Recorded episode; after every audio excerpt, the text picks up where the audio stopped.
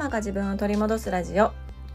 このラジオでは子育て真っ最中の私が子育てを通して自分を見つめ直す方法や母親として過ごす中での気づきや学びをシェアしていきます。こんにちは杉部です。あの私はですね結構本当に最近まであの目に見えないものは信じない主義だったんですよね、うん、なんですけどまあなんか最近結構そういうものもあるのかなと思ったりとか、まあ、子供を育てていく中でね、うん、そういうなんか、まあ、力とかそういう存在って、まあ、信じざるを得ないなっていうタイミングが結構あるので、まあ、最近はそういうものもねあの、まあ、ちょっと信じてみようかなって思ってはいるんですけどあの引き寄せとかあるじゃないですか。うん、あれねなんか本当にそれが使えて本当にそれがこう実現できればめっちゃいいやんって思ってたんですけど、まあ、どこかで自分の中で疑う気持ちがあってねうん、いやそんなわけあるかいなみたいな 感じで思う自分もまあいたんですよ。うん、なんですけど最近特にこのポッドキャストを配信し始めてからなんか引き寄せってめっちゃあるなって感じることが多いんですよね。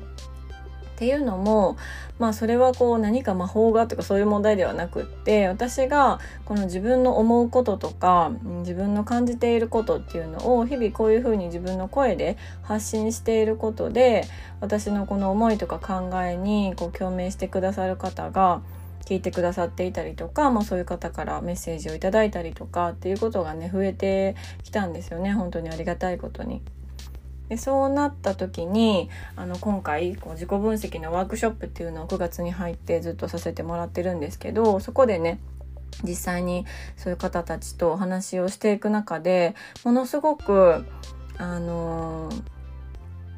なんか似た感覚だなって感じたりとか境遇が似ているなって感じることがすごく多いんですよね。うん、で最初はすごくねなんかびっくりするというかなんでこんなにも似ている人たちがみたいな感じでびっくりしてたんですけど最近は結構あこれって本当に出会うべくして出会ってるのかなっていうようなね感覚になってきたんですね。うんで最近の私の、あのことで言うと美容院を最近変えたんですけどでそこで担当してくださってる、まあ、新しい美容師さんがいらっしゃってでまあ私はね全然知らない方だし、まあ、特に別にあの指名したっていうわけではないというか、うん、まあ誰でもいいかなみたいな感じで最初はお願いしたんですね。うん、なんですけどあのよくよくねその人のプロフィールとかを読んでいくとあの私の大好きなカリフォルニアでも美容師さんをしているっていう情報が発覚したんですよ。うん、でもうびっくりして私は。なんかめっちゃ私カリフォルニア引き寄せてるやんと思って、うん、で話をしているとそのカリフォルニアのね話とかもすごく楽しそうに、あの、されるし、うん、なんかビジネスのお話とかも結構できたりとかしてもともと美容師さんってね本当にこう話題の引き出しが豊富だし私がね興味のあることを話してくださっているっていうそういうスキルもあるとは思うんですけどただ本当にそういうあの思いとかっていうのは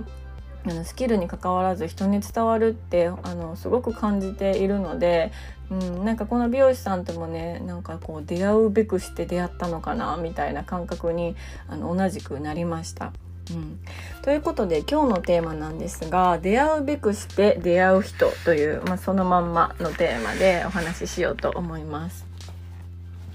で私これね今までにもそういう経験あったかなって考えたんですけど私あの人運っていうんですかね、うん、人に本当にめちゃくちゃ恵まれる人生を送っていて、うん、これはあの前のポッドキャストでも話していたことがあるかと思うんですけど本当に周りの人に恵まれてるんですよね。うん、で特にそういう本当にこう私の人生の中でこう出会って出会えてよかったなって思える人とどのタイミングで出会ってるのかなっていうのを振り返った時に結構ねこうあのいくつかに分かれているなって思ったんですね。うん、で一つはこう自分自身が何か一生懸命な時、うん、ともう一つは何かに挑戦しようとした時とか挑戦した時でもう一つはこう少し背伸びをしてみようとした時なんですよね。うん、なんかこの3つに結構分けられているなっていうのをあの自分の中で感じてます。で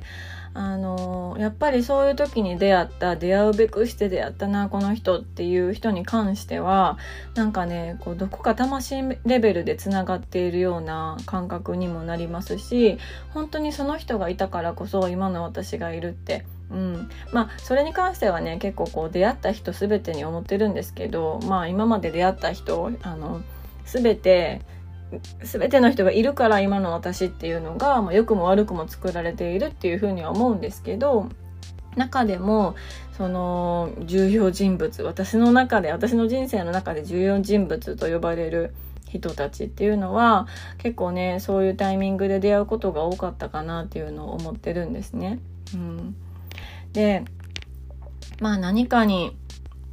一生懸命になっていた時なっている時っていうのは、まあ、子育てもそうで、私が本当にこう子育てに悩んでいて悩んでいるんだけれども私なりにその時の私なりに、まあ、一生懸命頑張っていて、うん、でもその時の私はあの頑張っても頑張っても自分のことを認めてあげることができなかったのでまだ足りないまだ足りないとは思っていたんですよ。うん、思っていながらすごくこう頑張っていた時期がありました。でその時が本当につらかったんですね。うん、でその時に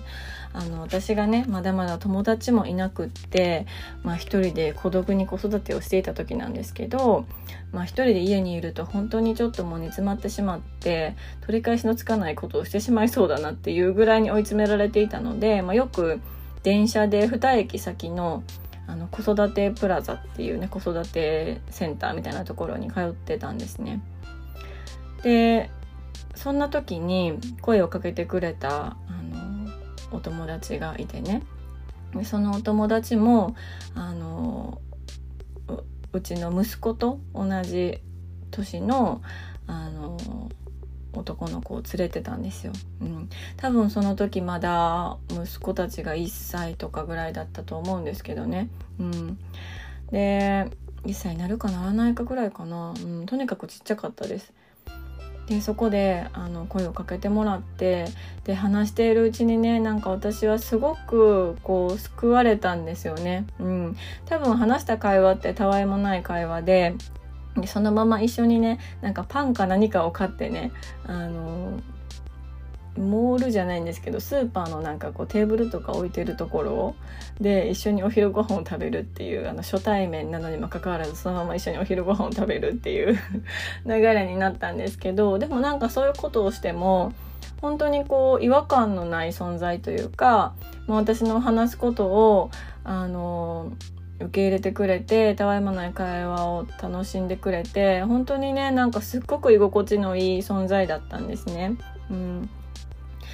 でそのお友達とは結局あの幼稚園とかが一緒になることもなかったし小学校が一緒になることもなかったしあの子供同士のね相性はどちらかと言ったらあのよくはなかったかもしれない、うん、その時うちの長男がねもうあの多動が止まらないみたいな時期であの多動が止まらないっていうか、まあ、手も出すし怪我をさせてしまうし誰かと一緒に遊ぶと本当にもう私は謝ってばっかりっていう、うん、状況の時だったのであんまりねこう子供同士を遊ばせるっていうことに私はあの積極的じゃなかったんですよね。うん、だからまあそのお友達と私と2人で話すっていうのが私にとってすごくあの心地のいい時間でもありました。本当にあの時に私に声をねかけてくれていなかったらそのお友達とお友達っていう関係に慣れていなかったらもう本当に今の私はないなって思うんですよね。うん。だから本当にその声をかけてくれた存在とか、うん、お友達としていてくれた存在っていうのは本当にありがたいなっていうことを思ってます。で結局そのお友達とはあの私があの大阪から京都に引っ越すタイミングでそのお友達もねあの転勤で離れることになってしまったので今はちょっと近くにあの入れなくってなかなかね会うことも難しいんですけど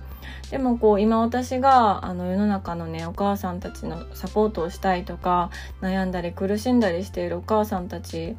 をあの少しでも助けることができればいいなって思うその原動力とか、まあ、きっかけっていうのは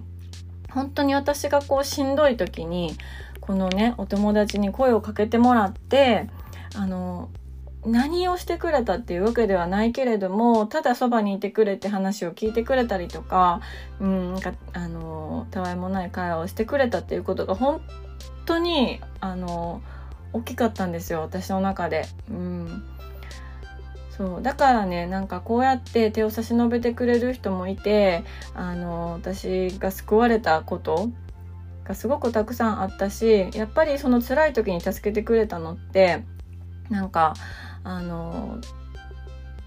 まあ、自分自身でどうにか光を見つけたっていうところもあるんですけどもう絶対的にそれだけじゃなくって本当にこう人に助けられたっていうあの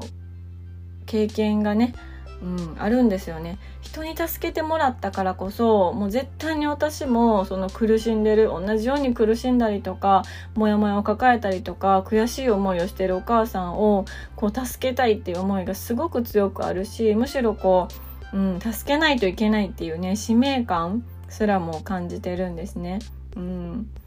そうだからこうなんかポッドキャストを聞いてくれたりとか、まあ、他の、まあ、インスタグラムとかのね発信を見てくれて、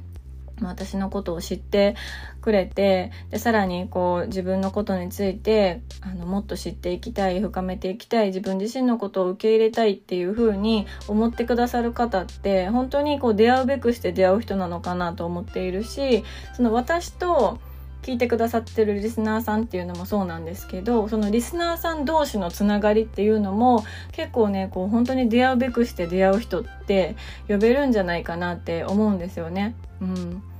私のこの自己分析のサービスっていうのは、まあ、オンライン上にはなるのでねうん、実際にこう、まあ、こんな世の中っていうこともあって実際に会うっていうことはまだちょっと難しいかもしれないんですけどただこうオンライン上でこう魂レベルで本当につながることができて出会うべくして出会う人っていうものをあのそういう感覚をねうん、感じてほしいなとも思うし私も本当にそうやって出会うべくして出会った人、うん、出会う人たちと一緒にこうあの自己分析をね、うん、していければいいなって思ってます。うん、で絶対にその自分を知ること自己分析をすることであのお母さんたちがあのより生きやすくなったりとか幸せをつかみにいけるっていうふうに思っているし、まあ、最終的にはお母さんたちが幸せになったり笑顔になったりすることが、まあ、子供のためにも、うん、なるし家庭のためにもなるんですよね。そうだからね本当にこうこの気持ちを伝えたいなと思って今回はこの「出会うべくして出会う人」っていうテーマでお話をしました。うんでもうすぐあの私の自己分析のママの自己分析のサービスっていうものをあの公開できます。はい、公開します。で、それはね、公式の LINE から優先的にあのお知らせしようかなと思っているんですが、うん、あの少しでも気になる方がねいらっしゃいましたら、えー、今のうちに公式の LINE のご登録をしていただければ嬉しいなと思っております。はい、そしてそのね出会うべくして出会う人たちとこう出会うことで、うん、本当にこう世の中の見方とかを変えていくことができればなっていうふうに思っております。はい、今日はこんなところでおしまいにしようと思います。最後まで聞いていただきましてありがとうございます。では今日も素敵な一日になることを願っております。